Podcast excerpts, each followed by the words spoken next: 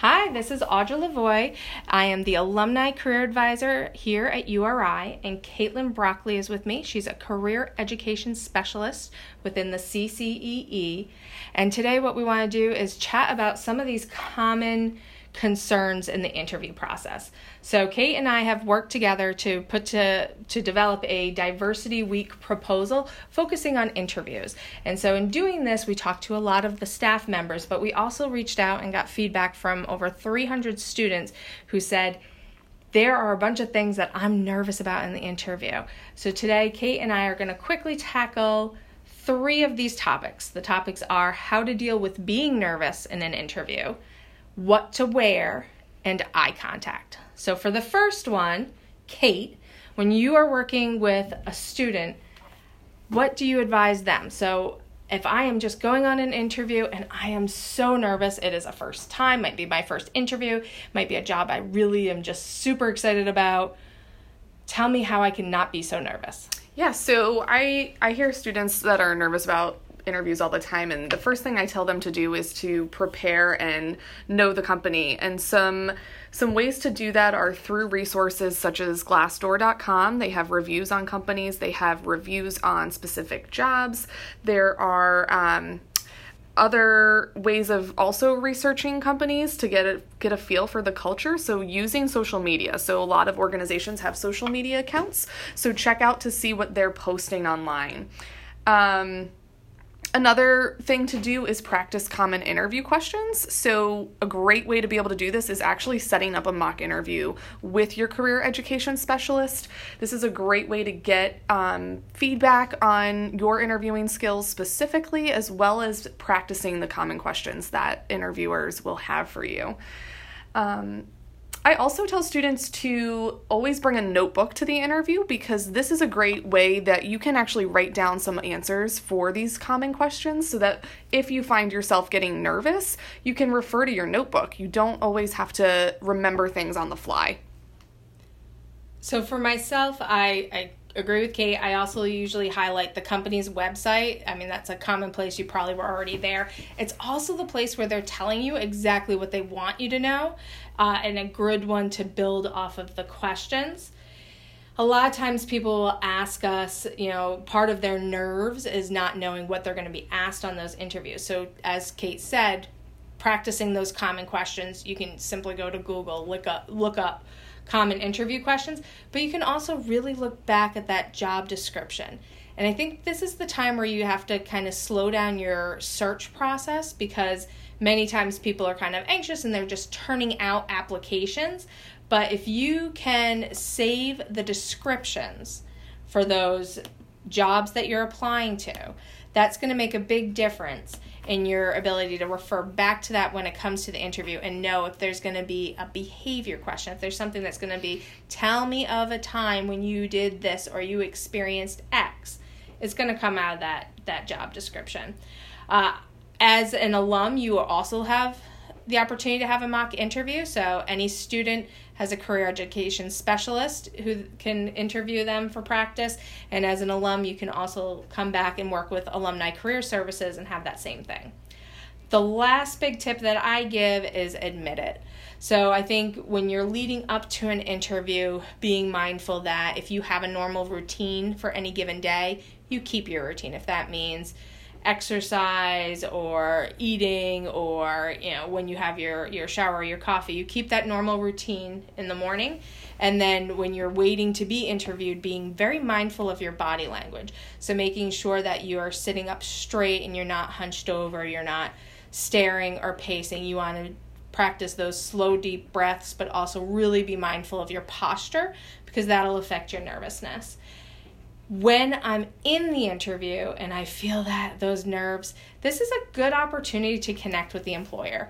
Ultimately, the employer should really be wanting to get to know who you are and make you feel comfortable. They want a good feel for you. So, taking that time to say and look right at them and tell them, you know, I, I'm nervous right now. I'm just really excited to be here. And that excitement part is something I want to stress because we all get nervous, but really you are excited. It's a, it's an opportunity. It's something that's laying before before you, and I want your brain to be thinking about it as this is an opportunity. And there's a big difference between something that you you feel fearful of or you feel excited for. So remembering that you are actually really excited about this opportunity.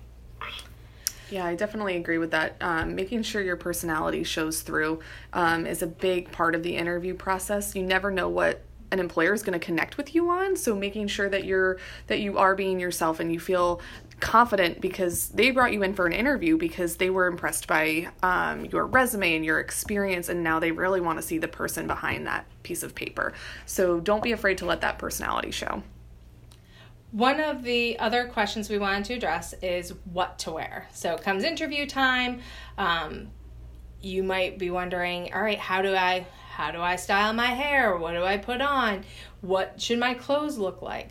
So Kate, what do you tell people as far as what to wear? I I tell students to really err on the traditional side most of the time. Um, but the biggest thing I stress most of the time is is jewelry is comes up a lot. So making sure kind of keeping jewelry to a minimum so that your your bracelets aren't making a lot of noise or anything that might be distracting um, bright bright colors like lime green can be distracting for interviewers um, but those are very traditional um, rules for interviewing, but you want to you want to wear what makes you feel comfortable. Um, we do have a career closet here in Roosevelt Hall, so if you are unsure about what to wear, we have students who can help you find the right fit for clothing, making sure your your um, your clothes are tailored appropriately. And we also have a J.C. Penney suit up event where students have up to 40% off on interview suits, uh, professional wear, those kind of things. And that JC Penney event is open to students and alumni. We host it twice a year, so there'll be one this fall in October and then again in the springtime. And you can contact URI, the CCEE office, for more details on that. Mm-hmm. I agree with Kate. I typically go traditional, and um, this is something where you, you just you don't know what the company's culture is really until you get in there and what they expect for interviewing and the difference between gosh, maybe it's more of a casual company, but still on an interview day, they expect something that's more traditional. Mm-hmm. So I figure overdressed is better than underdressed in this situation. Mm-hmm. I do often look at resources like Pinterest for examples, um, especially when it comes to fit. So I think what Kate mentioned, where we have a resource in the office to talk about that, that is a great resource for students. If you're not a student or if you're don't have the opportunity to come in, I often look to just say, what, where should the sleeves fall on my suit or on my shirt for an interview or a business outfit? Uh, so I think those are simple and great. The other thing that I'll reiterate, which Kate was talking about jewelry, I'm going to mention perfume. Mm, um, yeah. I'm really sensitive to it. Many people can be sensitive to perfumes. So it's that idea of when I go into an interview, I want you to pay attention to me. Mm-hmm. More than anything else, I want you to be looking at me. I want you to hear the words that are coming out of my mouth versus listening to my bracelets or being distracted or uncomfortable because I have too much perfume or cigarettes. If you smoke, if you vape, anything that's leaving that strong scent.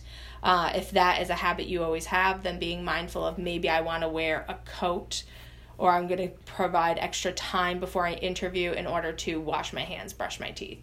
Something so I make sure that I'm coming in feeling really fresh. So, our last one that we're going to talk about is eye contact. It is kind of a, uh, a very typical American business culture practice that people expect you to maintain or to make eye contact when you're interviewing. And this is often perceived to be a sign of respect and also a sign of of um, confidence. So maybe I don't like it. Maybe yeah. I'm uncomfortable. Maybe it's not maybe it's not part of, of my background. What do I do if I am uncomfortable with eye contact, but I'm going on an interview? So I have learned a couple different ways that students can address this, and one of those is by looking at different areas of the eye, um, above the eye to the side of the eye, um, the bridge of the nose, um, just so that you're not making necessarily direct eye contact all the time. Um, and that's also something else to note is that you don't have to be staring or making direct eye contact the entire time. Um, you know, you want to be interacting very natural with the employer and being yourself, but that direct eye contact can be uncomfortable for long periods of time. So, trying to redirect your focus so that it, you're not directing in the eye is um, helpful. I agree. Uh, the other thing is this goes back to the admit it. So I I would definitely in preparation for an interview and that could be preparing today for an interview a year from now or it could be preparing today for one tomorrow if you know that this is something that is really a challenge for you then i'm going to challenge you to say practice it now and it can be in little ways. It can be passing somebody on the street and you make eye contact very briefly. It could be talking to a professor, talking to a coworker, anyone that you're interacting, just practice making more frequent eye contact and for a little bit longer so that you feel comfortable. If you know this is something that oh, it really is tough for you, then then bring it up in the interview. I mean, the thing is it's going to be obvious. Like if you struggle with this and you're struggling in an interview, they're going to notice, but this might be something that you explain. And mm-hmm. if it is a culture piece that's part of your personal identity, upbringing, background that eye contact is disrespectful or uncomfortable, you can explain that. Mm-hmm. If it's something that you're working on, then that's a big thing too. It's like anytime you have a weakness you're perceiving for yourself or one that you are going to discuss on an interview, the key is always to say, I am aware of it and here's what I'm doing to overcome it. Yep and that self awareness is very valuable for an employer. So they would much rather you come off as being somebody that's self aware versus somebody who um, is leaving them room for their own interpretations of behavior. So there are a lot of great resources. I think the big thing for people to recognize is nervousness in an interview is totally common. And it doesn't mean that uh, you're not ready for it, it just means that it means something to you. This is an important process. Mm-hmm. So give yourself that space to feel prepared. Know that other people pretty much everyone, even if you've been interviewing for many years, experience the same thing. And then utilize the resources, like speaking to your career education specialist or an alumni career advisor or someone who is in the field or a friend or a family member, or go online and find a video recording so that you can practice and look at yourself. Mm-hmm. There are a lot of great resources out here, and we're here to support you too. Thank you, Kate. Yeah, thank you.